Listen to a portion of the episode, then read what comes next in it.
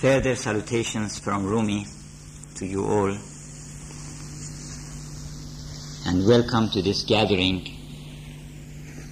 Rumi gathering, I would call it, which is a good demonstration of the fact that distinctions between the East and the West lose color in the presence of love. Rumi is a storyteller.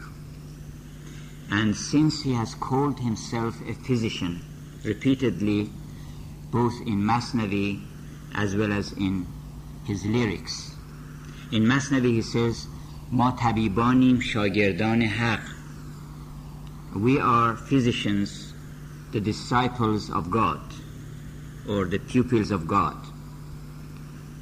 بحر قلزم دید ما را فنفلق آن طبیبان طبیعت دیگرند که به تو از راه نبزی بنگرند We are not like the other physicians who just feel your pulse to see what is wrong with you.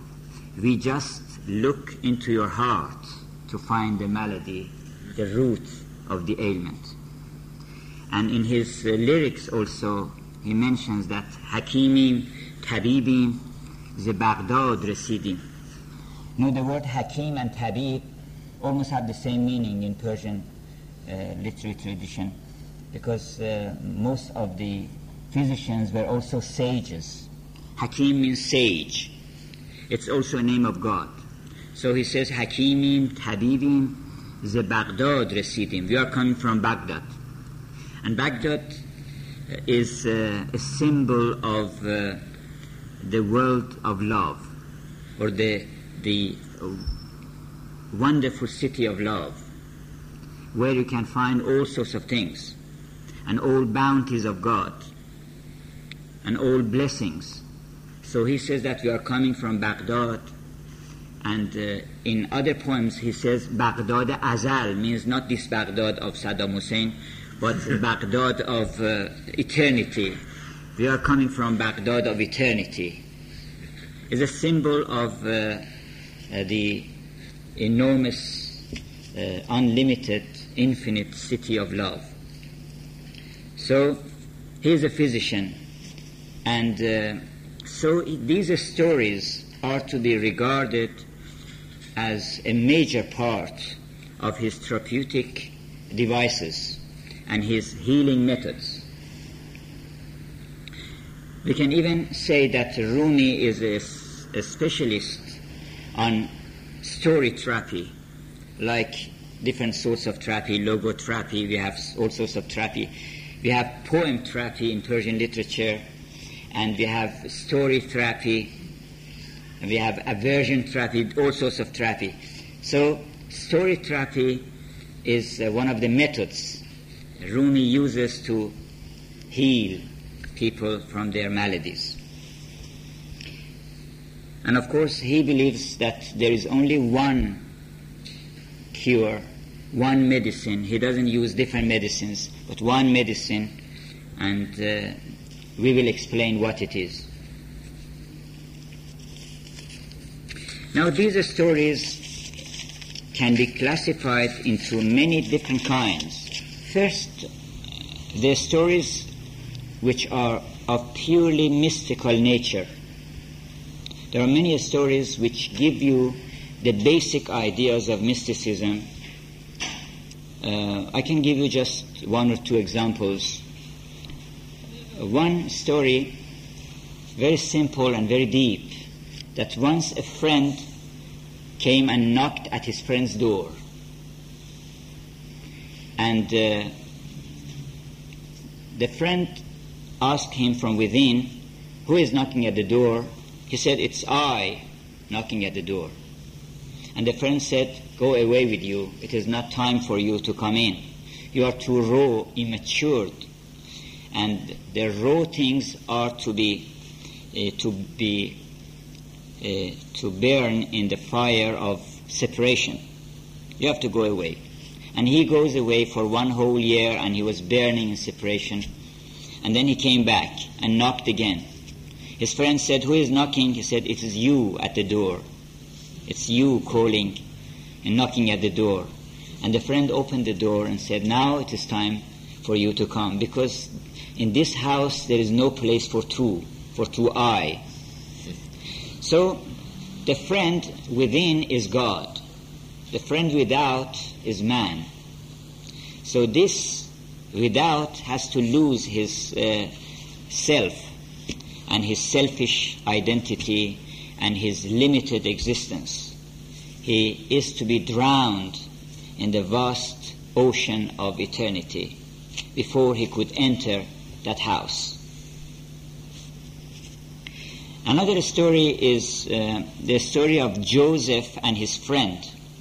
Once, an old friend of Joseph, who is again a symbol of God because of his beauty, a symbol of God's uh, Jamal rather than Jalal. You know, Satan, devil, is also a manifestation of God, but manifestation of his disdainfulness and manifestation of, because a beloved sometimes say, no, go away with you. And he is disdainful. He really means yes. But he is going to test. So Satan is a symbol of the disdainful God. And uh, uh, we say Naz in Persian. Uh, and uh, man is a symbol of all his names, of course. So this friend who knocks, uh, sorry, this friend comes to see Joseph.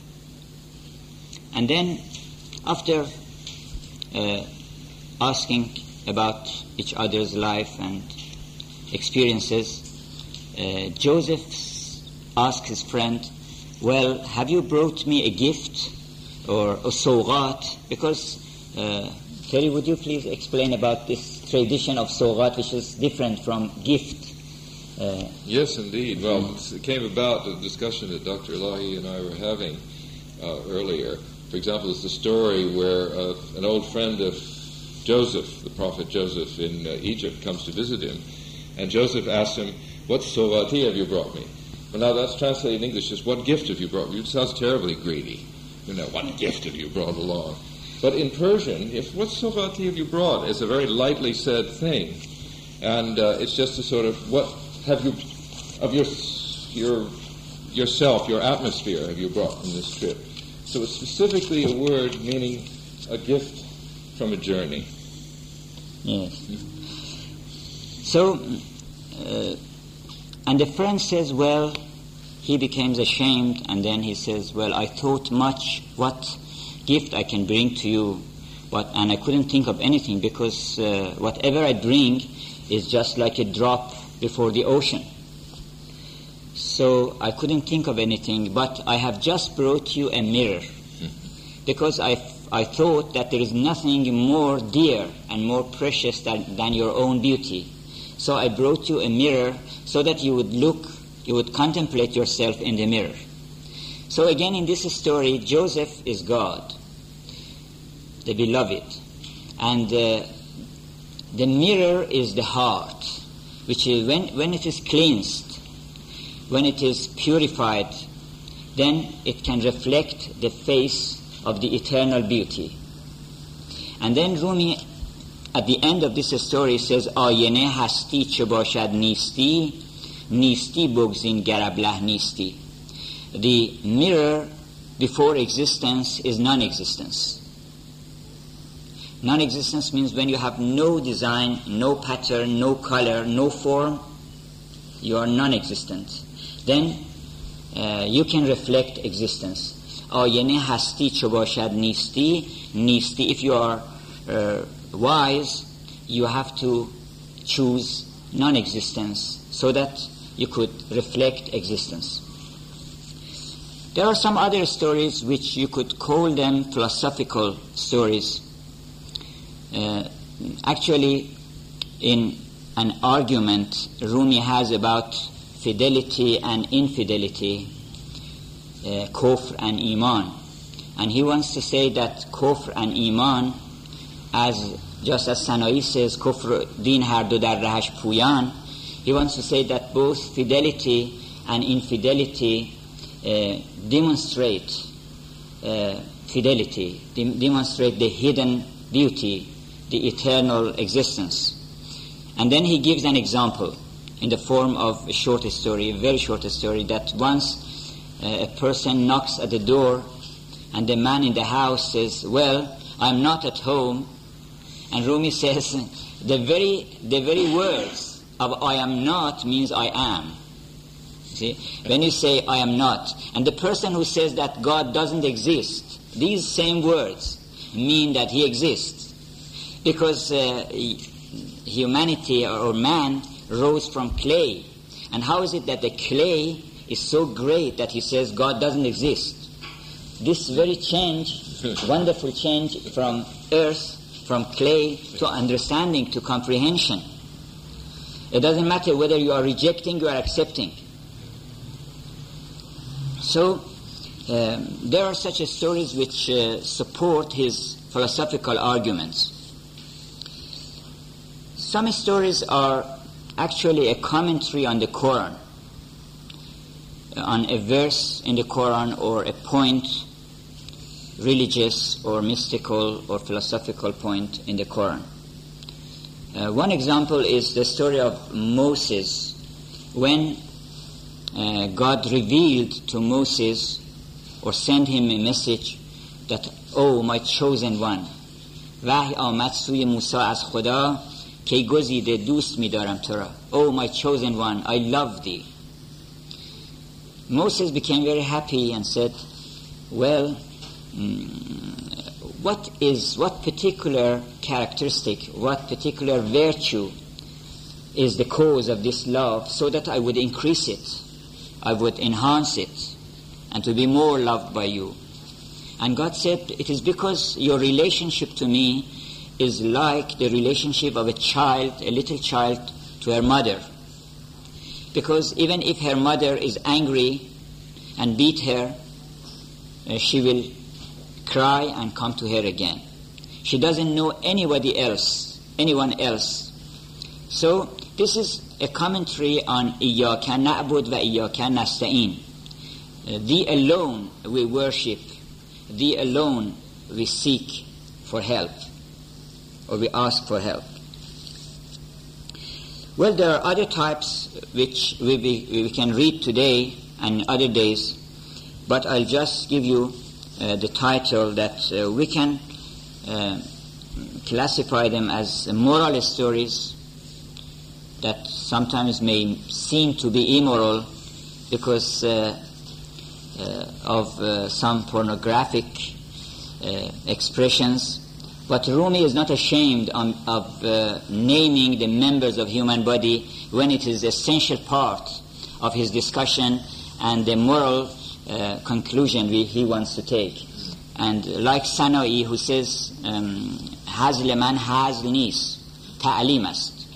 Beit man beit iqlim ast. Means uh, whatever of this kind of stories I say, uh, these are these are only teachings and uh, my poetry is a realm in itself, is a country, is a, is a kingdom. Some stories are to be named uh, sociological or even political stories. I'll give you an example later of a very political story which uh, gives a very good insight into many political activities in the world, both uh, in the present time as well as in the past. And uh, now we can lend our ears to Rumi himself to hear why he tells the stories and why he does not express himself directly without telling the stories, why he hides himself behind the veil of his stories. Uh, Terry, would you read this story? Since his name has come to my lips, it behooves me to set forth some hint of his bounty. Yes. Let me explain that uh, here, uh, in, I mean, before this line, Rumi mentions the name of Shamsuddin, his guru or his beloved, we could say, not guru. And uh, of course, he is talking about Shams, means the sun. And then much of Masnavi, uh, I mean, the order in Masnavi is uh, um, in association of ideas. By one idea, he goes to another and shifts from subject to subject because of certain words or certain ideas, or he links the, to a story just because of certain similarities between words or ideas. So from that Shams, which is in the sun, he goes to Shamsuddin Tabrizi. And then he says, now that I named him and I mentioned his name, uh, I have to say something about his virtues. At this moment, my soul has plucked my skirt. He has caught the perfume of Joseph's vest. Yes. This my soul means Hisamuddin, uh, which is his disciple, his very beloved student. And it is he who urges Rumi to compose Masnavi. He said, For the sake of our years of companionship, recount one of those sweet ecstasies, that earth and heaven may laugh with joy, that intellect and spirit and I may increase a hundredfold. I said, Do not lay tasks on me, for I have passed away from myself. My apprehensions are blunted, and I know not how to praise.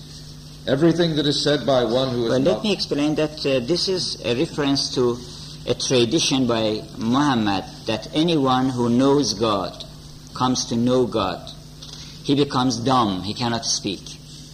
Kallat lisanu. So Rumi says, well, I cannot say anything now. Kallat afhami fala uhsi sana. Uh, means uh, I'm dumb now and I'm perplexed what to, what, to say.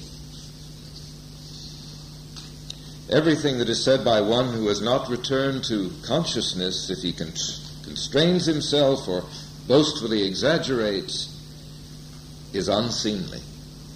How should I, not a vein of mine is sensible, describe that friend who hath no peer? Yes. Because Shams is, has, is peerless friend and he is true that he is he has no second in the whole world of literature. The description of this severance and this heart's blood do thou at present leave over till another time. He said, Feed me, for I am hungry, and make haste, for time is a cutting sword. The Sufi is the son of the present time, O comrade. It is not the rule of the way to say tomorrow. Yes, you know there there are references to again a tradition by Muhammad al-waqtu or from Sufis al-waqtu sayfun qati that time is a cutting uh, sword and a very common expression among uh, Sufis that uh, Sufi is Ibn al-Waqt means is the son of the time. He never says tomorrow. He never leaves anything for tomorrow. He lives in eternal today, eternal moment, eternal present time. In fact, generally, although vakt generally means time, or is normally translated time, very often in Sufi texts we translate it as moment, Moment, yes. spiritual moment. Moment, yes. Because every moment is an eternity Yeah. in this case. So really, son of the moment would be more correct. Son of the moment, yes. Yes, that's right. Art thou not indeed a Sufi? That which is in hand is reduced to naught by postponing the payment. payment. I said to him, It is better that the secret of the friend should be disguised. Do not Actually, mm, just. Sure. Yes. Uh, there is an expression in English, a proverb that procrastination is the thief of time. So procrastination means living for tomorrow is the thief of time. This is an equivalent. Yes. Uh, Yes. I said to him, It is better that the secret of the friend should be disguised. Do not hearken to it as implied in the contents of the tale. Oh yes, this is what he wants to say that it has to be in the context of the tale, and then he explains why. Why? Yes. It is better that the lover's secret should be told in the talk of others. He said, Tell it forth openly and nakedly, and without unfaithfulness. Do not put me off, O trifler. Lift the veil and speak nakedly, for I do not wear a shirt when I sleep with the adored one. Yes, this shirt has a long tradition in Persian literature that uh, often there is reference to this shirt, that if you want to make love, you have to rend your shirt. This shirt is actually the existence, means the limited self. So you have to tear it apart. And in Persian traditional music, there is a tune uh, which is called Jame Daran. Means when they are playing that, you have to tear your, your garment. yes. Uh, because it, uh, it takes, I mean, all the veils are to be removed before you can achieve union. And this shirt, the only thing which is between you and him is your shirt. So you have to take off your shirt. You, you have to be naked. Means free from all attachments, Yes, from all veils. From all veils. Yes. I said, If he should become naked in thy vision, neither wilt thou remain, nor thy bosom, nor thy waist. Yes, that's the problem. That uh, that sun of reality of truth, if it uh, uh, radiates without any veil, uh, it uh, no one would can, is able to look at it. It would, it would make make all blind. So there is a story also in Greek mythology that uh, Jupiter was making love with a maid and then the maid asked when he came to know, when she came to know that uh, she is that he is Jupiter, he asked him to show him all his divine and uh, heavenly uh, glory. And then uh, when he shows her, she dies. So we cannot afford to see truth without any veil. It should be under the veil of a story.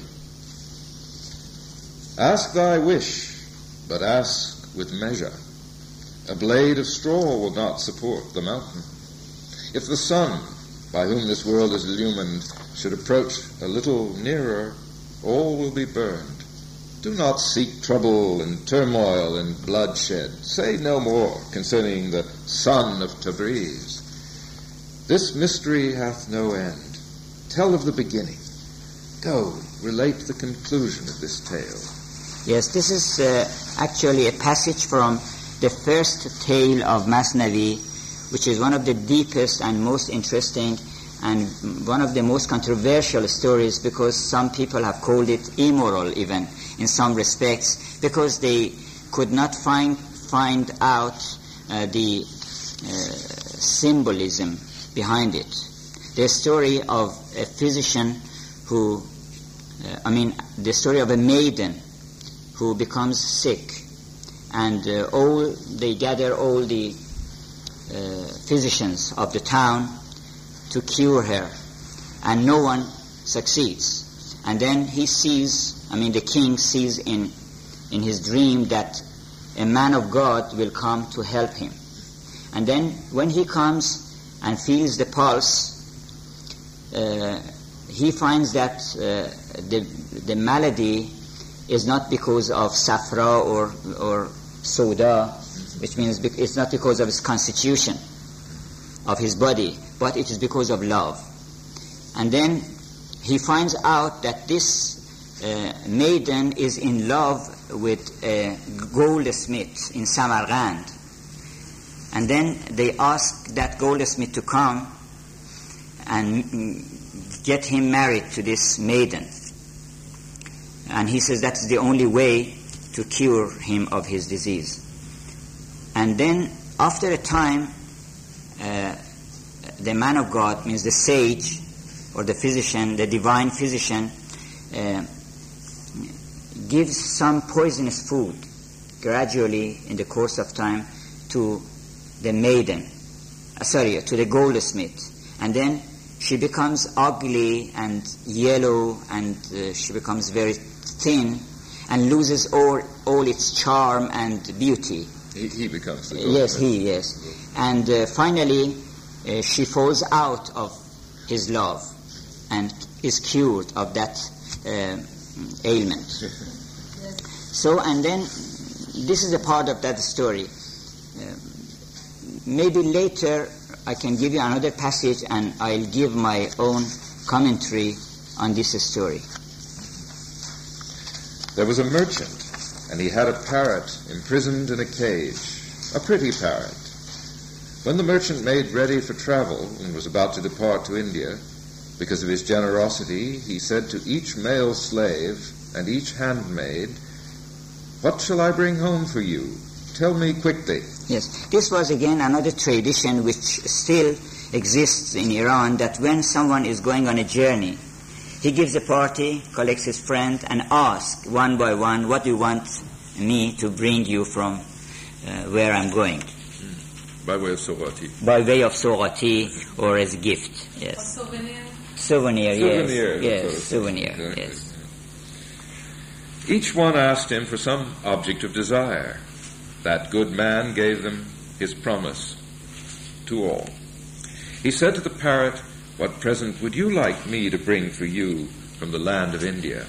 The parrot said, When thou seest the parrots there, explain my plight, and say, Such and such a parrot who is longing for you is in my prison by the destiny of heaven. Yes. Now look here that uh, how Rumi uh, gradually and very mildly shifts from the story of the parrot to his own story with God.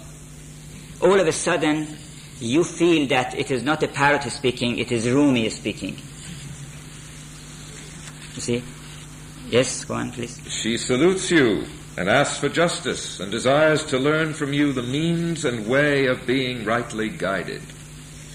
She says, Is it meet that I, in yearning after you, should give up the ghost and die here in separation?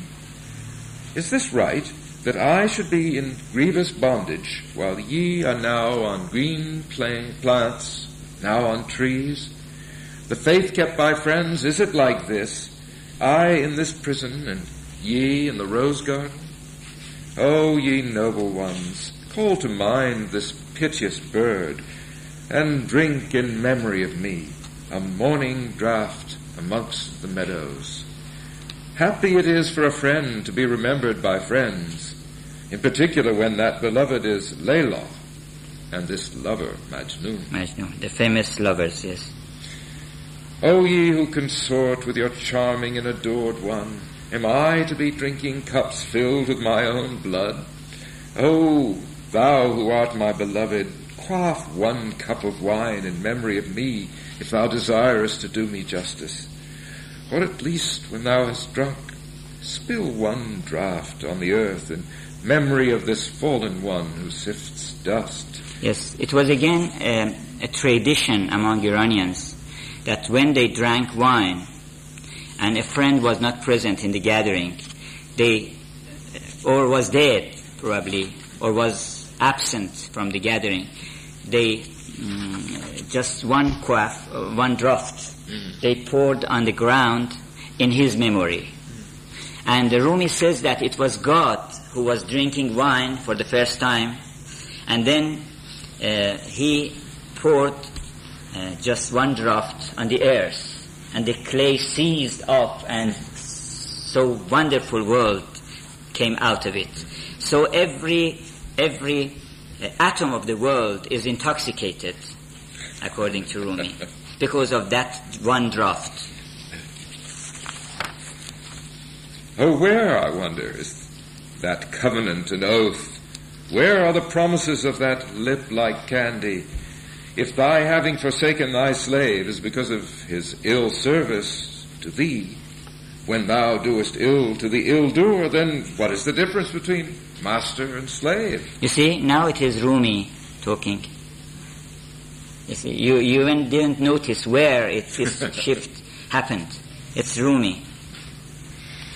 Oh, sorry. Yes, please. Oh, the ill thou dost in wrath and quarrel is more delightful than music and the sound of the harp. Oh, thy cruelty is better than felicity, and thy vengeance dearer than life. You see, bemoaning and bewailing and complaining in Persian literature um, is not to be taken very seriously because they have no complaints. They just, uh, this is a pretext to talk to their beloved. So Rumi at first says, well, why you are uh, behaving us like this? Why so much separation? Why so much uh, disdainfulness? And you have driven us away. Why is it that? He's complaining. And then he says, oh no, whatever you have done is right. And uh, no matter whether it is uh, your uh, favor or your oppression. I am lover of both, both your wrath as well as your bounty. Mm. Because, yes. This is thy fire. How? What must be thy light? This is thy morning. He means that I am, I am so happy in thy fire. So when I come to your light, because fire is, is the hell of love, and light is the understanding and the uh, sight of love. This is thy morning, so how indeed must be thy festival? In respect of the sweetnesses which thy cruelty hath, and in respect of thy beauty, no one gets to the bottom of thee. I complain, and yet I fear lest he believe me. Yes. And from kindness make that cruelty less. Yes. You see, the same thing is said by Hafiz, by Sadi. Uh, Hafiz says, uh, ملال مسلحتی می نمایم از جانان که کس به جد ننماید ز جان خیش ملال ملال مسلحتی می نمایم از جانان it means that I'm just complaining for expediency or as yes, a pretext yeah, yes yes out of expediency yes I am exceedingly enamored of his violence and his gentleness. It is marvelous that I am in love with both these contraries. By God, if I escape from this thorn of sorrow and enter the garden of joy, because of this I shall begin to moan like the nightingale. Yes.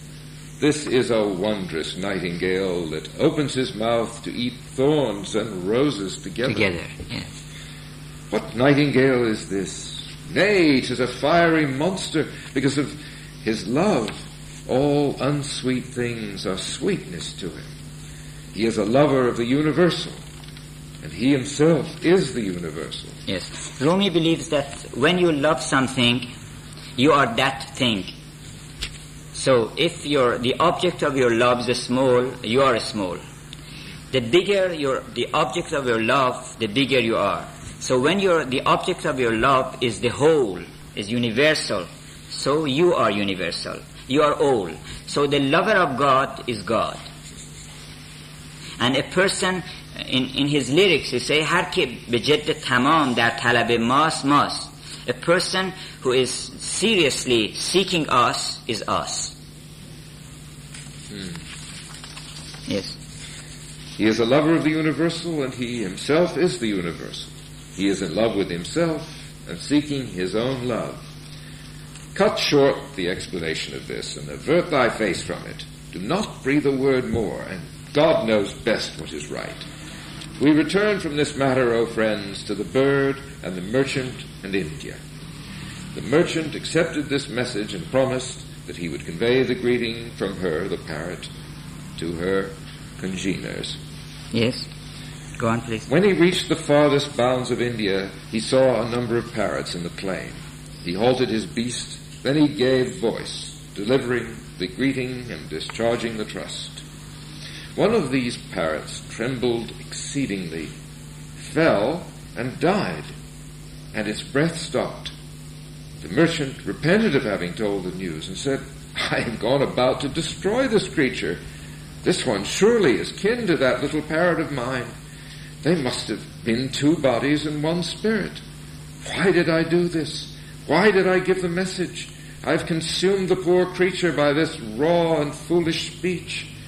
This tongue is like stone and is also fire-like, and that which springs from the tongue is like fire. Do not vainly strike stone and iron against each other, now for the sake of relating a story, now for the sake of boasting, because it is dark, and on every side are fields of cotton. How should sparks be amongst cotton? Yes, because it is dark, because we are not aware, we do not know what is there in the heart of the other person.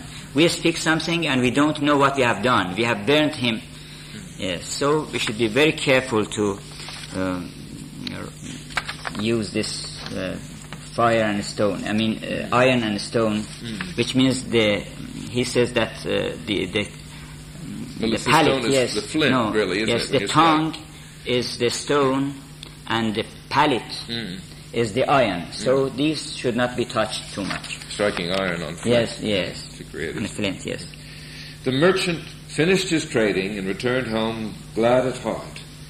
He bought- brought a present for every male slave. He gave a token to every slave girl.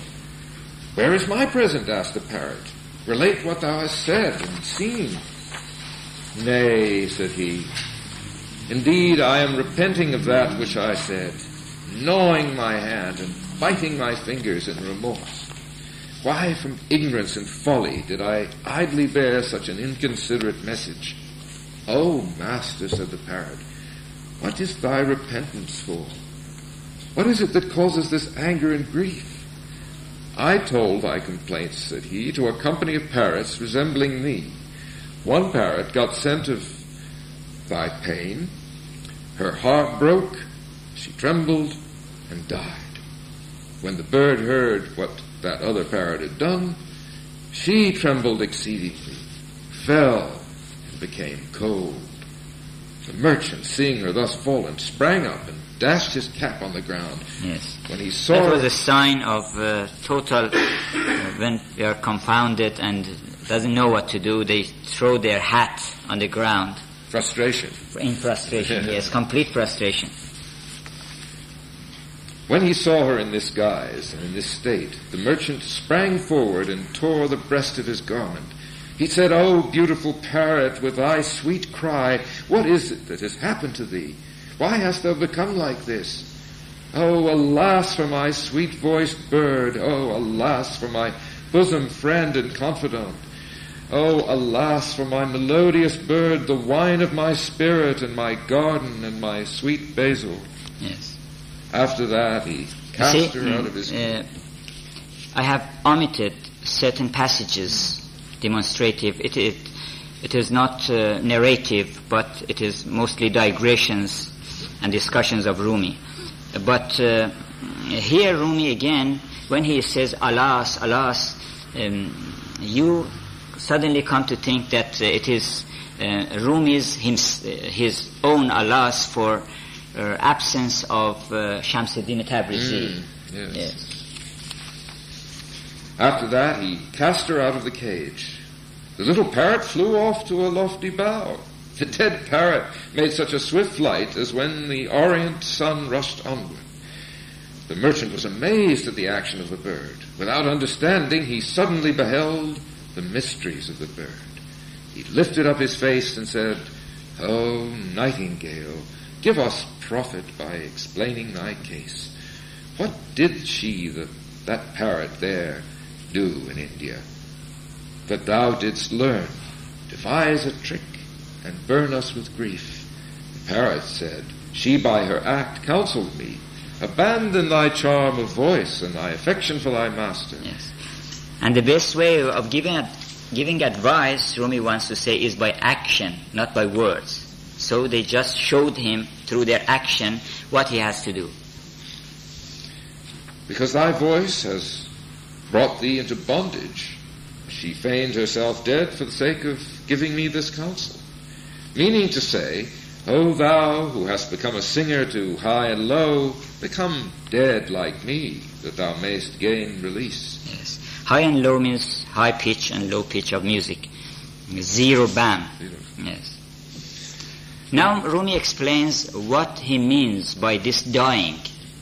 He wants to say if you want to get released of this cage, of this prison of life, you have to die. And then he explains what he means by dying. It doesn't mean actual dying. Yes? The meaning of dying, as conveyed by the parrot, was supplication, self-abasement. Make thyself dead in supplication and poverty of spirit. that the breath of Jesus may revive thee, and make thee fair and blessed as itself. How should a rock be covered with verdure by the spring? Become earth, that thou mayst grow flowers of many a hue. You see, stone is a symbol of pride and presumption, while earth and clay is a symbol of humiliation and supplication. Uh, also, William Blake has a poem in, in uh, expressing the same idea.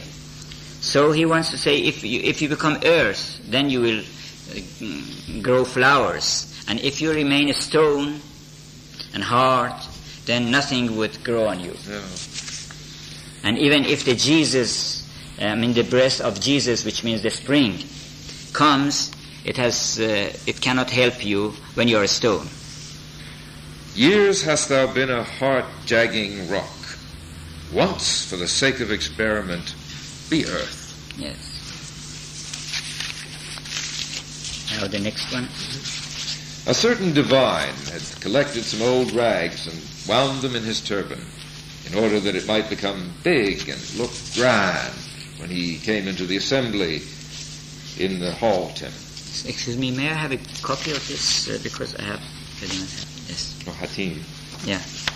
What is the Hatim? No, this Hatim, actually. It's Yeah, Oh yes, Hatim is uh, uh,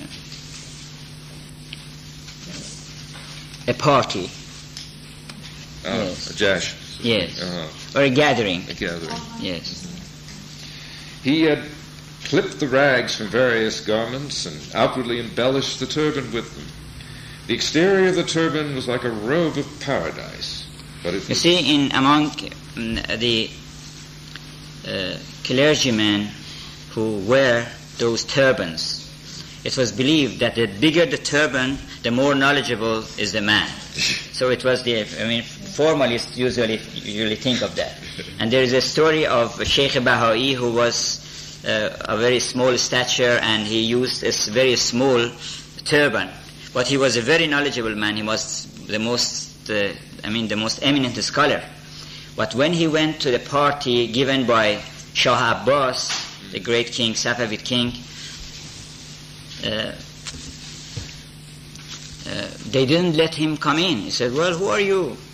They didn't accept him even as a great scholar because of his small stature and a small turban. So this uh, clergyman uh, tried to make his uh, turban bigger and bigger, but since he couldn't afford buying uh, maybe 20 yards of cloth, he had just uh, stuffed some rags in it. yes, hundreds pieces of rags, and then mm, made it bigger and bigger. Yes. Yeah. I always remember, just very briefly, to Yes. interpolate, how when Yes. Farabi, the great philosopher, Yes. arrived in, in a circle that was held by the Caliph in Baghdad, uh, he didn't even bother with any of this turban stuff. He just wore a Turkish karakul, a sheepskin cap, and they never got over that. Who is he? Al-Farabi or? Yes. Yes, it was Farabi. He was a Turk, you see, from Central Asia, from Turkestan. Uzluq was his name. Yes. It was Luke, yes. Muhammad And he was ibn Uzluq, The yes. son of Tarkhan. Yes. Son of Khan. Tarkhan, yes. Tarkhan, yes. He had clipped the rags from various garments and outwardly embellished the turban with them. The exterior of the turban was like a robe of paradise, but it was shameful and ugly within, like the hypocrite. Shreds of dalk, of dervish cloak, and cotton and fur were buried inside that turban. He'd set his face towards the college at dawn, that by means of this false dignity he might gain material blessings. A clothes robber stood waiting in the dark on the dark road to practice his craft. He snatched the turban from his head and then started to run in order that he might settle the business. Thereupon the divine shouted at him, saying, Oh, son, undo the turban first, then take it away with you. Yes. Even as you are flying with four wings, with the same speed, undo the gift that you're taking away. Undo it and rub with your hand, then take it if you like. I sanction that. When he, he who was fleeing undid it, a hundred thousand rags dropped on the road. Of that big, improper turban of his, there remained in the robber's hand only an ell of old cloth. He dashed the rag on the ground, saying, How, worthless man, by this fraud you've put me out of business. He, the divine, said, I defrauded you, but at the same time I declared to you the truth of the matter by way of admonition. Likewise, the world, though it blossomed delightfully, at the same time uttered a warning cry and declared in its faithlessness, In this realm of existence and corruption, O Master, This is kawn and fasad in Arabic. Existence or creation, it means kawn. And then corruption means fasad. And uh, Rumi wants to say that existence is deception. You're deceived by um, when a flower blooms. And then that corruption is admonition and advice. The old Aristotelian formula, Yes. generation and corruption. Yes. In this realm of existence and corruption, O Master, existence is the fraud, and that corruption is the admonition. Existence says, Come, I am delectable. And its corruption says, Go, I am nothing. Nothing. Yes. O thou that bitest thy lip in admiration at the beauty of spring, look on the coldness and paleness of autumn. In the daytime thou didst deem the countenance of the sun beauteous. Remember its death in the moment of setting. Yes.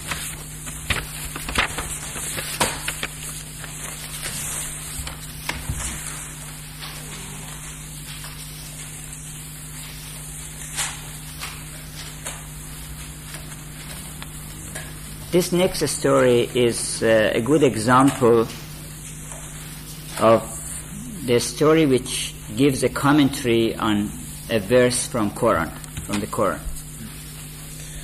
A certain man of Qazvin went to a barber and said, Tattoo me, and do it artistically.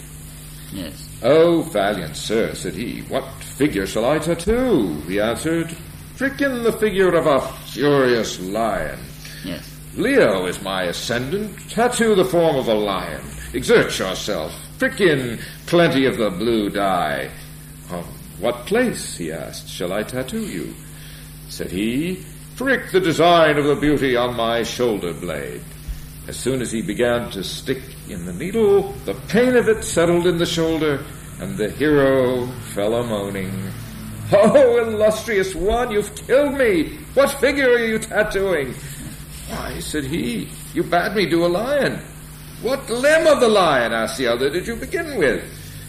I've begun at the tail, said he. Ah, my dear friend, he cried, leave out the tail. Yes. My breath is stopped by the lion's tail and rump. His rump is tightly closed, my windpipe. Let the lion be without a tail, O lion maker, for my heart is faint from the blows of the prong. You know, because this hero of Qazvin was a paper tiger, in fact. He was not a real, he was a braggart. Yes. That person commenced to prick in the blue on another part of the man's shoulder, without fear, without favor, without mercy. He yelled, Which of the members is this? This is the ear, my good man, the barber replied. Oh, doctor, said he, let him have no ears. Oh, Omit the ears and cut the frock short. The barber began to insert his needle in another part. Once more that man of Ghazvin set out to wail, saying, What is the member you're pricking on now? The, the third spot. He replied, This is the lion's belly, my dear sir. Let the lion have no belly, said he. What need of a belly for the picture that is already sated? Yes. You know, actually, Rumi, I have omitted the part, but Rumi mentions, uh, I mean, quotes the, uh, a verse from the Quran, معدش uh, فریاد کردی بیتنین که عبادالله کید الکافرین This عبادالله کید الکافرین is um, exact words of the Quran. And he says that his belly was cursing his uh, uh, Mustashid says the story of a man who was bragging that he had eaten some very oily food and then he was bragging all the time that I have had such good and rich food. And then his uh, uh, his stomach, I mean his belly, cursed the mustache because uh, those mustache prevented the belly to be uh, fed. yes. May God kill. That that verse means Abadallah kaid al kafirin means may God kill. Uh, I mean destroy the device of the infidels. Yes, the, infidel mustache, of course. yes. The barber became distraught and remained in great bewilderment. He stood for a long time with his fingers in his teeth. Then the master flung the needle to the ground and said, Has this happened to anyone in the world? Who ever saw a lion without tail and head and belly? God himself did not create a lion like this. شیر بی دم و سر و اشکم که دید این چنین شیری خدا هم نافرید yes. Oh, brother, endure the pain of the lancet, that you may escape from the poison of your miscreant self, the nafs. For sky and sun and moon bow in worship to the people who have escaped from self-existence. Yes. You know, this is a good story to show that many people, thousands of people claim to be lovers. And they want and uh, uh, what lion is. Somebody said, well, lion is something which is written like this, L-I-O-N, or sheer. They said, well, this is no lion, this is just a word. And then he drew a picture of lion and said, well, this is the lion. They said, well, this is the picture, it is no lion. Mm, mm. And then he took them to the woods. And then from afar showed him the lion itself. And they said, well, is that lion? He said, no, this is not lion. And they said, he said, what is the lion then? And they said that the lion is the one that devoured you.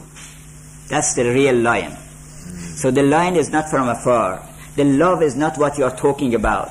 It is not what you write. It's not, it is the one which devours you, the lion. So, love seems to be easy at first, and then uh, difficulties and problems come on the way. Uh, there is a verse in the Quran that Allazina qalu Rabbuna Allah summa. There are those who say God is our Lord, and then they are persistent and they suffer all the hardships of this uh, profession. And there are those who don't. Mm. They just say, well, God is our Lord, and they do nothing to prove it. so it is like this Ghazvini and this paper uh, tiger. yeah? A certain man, when his beloved let him sit beside her, produced a letter and read it to her. In the letter were verses and praise and laud, lamentation and wretchedness, many humble entreaties. The beloved said, If this is for my sake, to read this at the time of our meeting is to waste one's life. Yes. I'm here beside thee, and thou reading a letter. Yes. This, at any rate, is not the bark of true lovers. He replied, Thou art present here, but I am not gaining any pleasure. Well, that which I felt last year on account of thee is non existent at this moment, though I am experiencing union with thee. I have drunk cool water from this fountain. I have refreshed eye and heart with its water. I am still seeing the fountain, but the water is not there. Maybe some brigand has waylaid my water. She said, And I am not thy beloved. I am in Bulgar, and the object of thy desire is in Qutu. It's the name of two cities, yes. Thou art in love with me, and also with the state of feeling. The state of feeling is not in thy hand, O youth. You see, uh, Rumi has a theory that uh, people seem to be in love with forms. They say, I want to go to see this city because it's beautiful, because it has such uh, attractions of monuments, monuments, architectural attractions and other things. Or I want to see my friends, I want to see beauties, beautiful maids, or things like that. But actually, everyone is in love with the formless because what they really want is the pleasure they get from it. And the pleasure has no form. So he has come to his beloved. The form is the same, but he says that I don't get the feeling I got from thee. Yeah. And the beloved said, So you are not in love of me, you are in love with the feeling.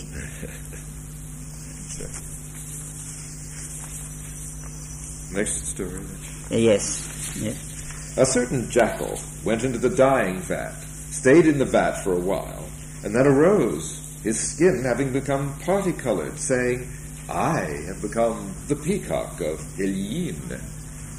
It's a satire on, uh, like Oscar Wilde and Bernard Shaw, on the people who have no culture and uh, no merits and virtues, but they have they are very rich, and then out of this richness they think, they take pride in their richness, and then um, they humiliate other people, Yeah. and they think that they are different, while they actually are the same. If they take off their um, crown or their jewelry, yes. His colored fur had gained a charming brilliance, and the sun shone upon those colors. He beheld himself green and red and roan and yellow, so he presented himself gleefully to the jackals. They all said, Oh, little jackal, what is the matter that thou hast in thy head manifold?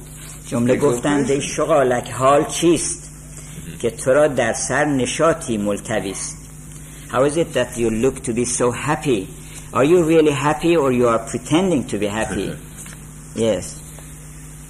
Because of exaltation thou hast turned aside from us with disdain. Whence hast thou brought this arrogance? One of the jackals went to him and said, Oh, so and so, hast thou acted deceitfully, or hast thou really become one of those whose hearts rejoice in God? Thou hast acted deceitfully to the end that thou mayest jump onto the pulpit, and by thy palaver give this folk the yes. feeling Again, he is regret. criticizing uh, the preachers who go to the pulpit and preach people uh, to what they do not know and they do not have. Yes. That party-colored jackal came secretly and rapped on the lobe of the rebuker's ear. Prithee, look at me and at my color. Truly, the idolater possesses no idol like me. Like the flower garden I've become, many-hued and lovely. How in homage to me. Now, do not withdraw from me in aversion. Behold my glory and splendor and sheen and radiance and color. Call me the pride of the world and the pillar of the religion. Yes. ای شغالان هین مخانیدم شغال که منم تابوس زرین نعال yes. I have become the theater of the divine grace. I have become the tablet on which the divine majesty is unfolded. Oh, jackals, take heed. Do not call me a jackal. How should a jackal have so much beauty? Those jackals came thither en masse like moths around the candle. Say then, what shall we call thee, O creature of pure substance? He replied, A peacock, brilliant as Jupiter. And they said to him, The spiritual peacocks have displays with the beloved in the rose garden. Dost thou display thyself like that? No, said he, not having gone into the desert. How should I tread the valley of Minar? Dost thou utter the cry of peacocks? Nay, said he. Then, Master Bull Allah, thou art not a Bul. Allah is just a common name of very reverence, of high reverence, Bul Allah. Of course, ironically. The peacock's garment of honor comes from heaven. How wilt thou attain thereto by means of colors and pretense? presence. And then he compares uh, the king of the time and old kings, presumptuous kings, that they have no particular merits, no virtues. They are like just like the jackal with a little bit of uh, color on them, which is their crown and their belt and things like that, while they have no sign of that spiritual peacock, which is which he means uh, Moses and Jesus. They are peacocks, real, really. And this last uh, piece of calligraphy uh, is from the lyrics of Rumi. محت- مطرب محتاب رو آنچه شنیدی بگو O minstrel beautiful as the moon. Tell us what you have heard recently. And uh, it reminds me of a poem by William Blake that says, Hear the bark whose ears have heard the word, the divine word. So he is actually addressing Shams Tabrizi that, oh minstrel, oh moon-faced minstrel, tell us what you have recently heard. Thank you. I next I'll time. just add one thing, so that this calligraphy is Dr. Ghomshei's own writing.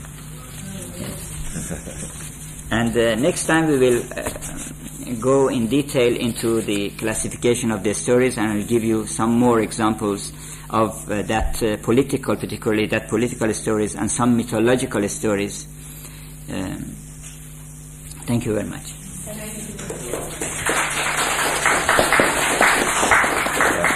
Thank you very much. because it was because you brought it to life.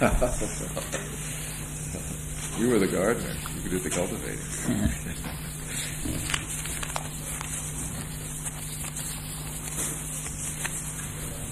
Any question? Can I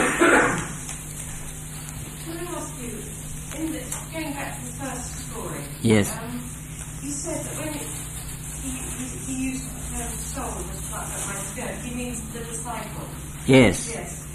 And when he speaks about the perfume of Joseph's best, then that's to do with Yes, because yes, you know, because uh, according to stories, to legends about Joseph, um, Joseph before returning to his father, because his father had lost his sight, so much he uh, he had uh, uh, shed tears that he had lost his his sight.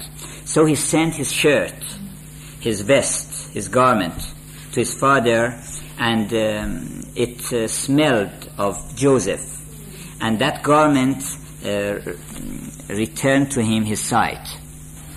Actually, this question of smell and fragrance plays a very important part in Persian mystical literature, and as well as in Arabic mystical literature In fact, in a poem by Ibn al-Fariz al-Misri, he says, وَلَوْلَا شَزَاهَا مَحْتَدَيْتُ لِحَانِهَا If it was not for the smell of this wine, he is, he is describing and giving the properties of the divine wine.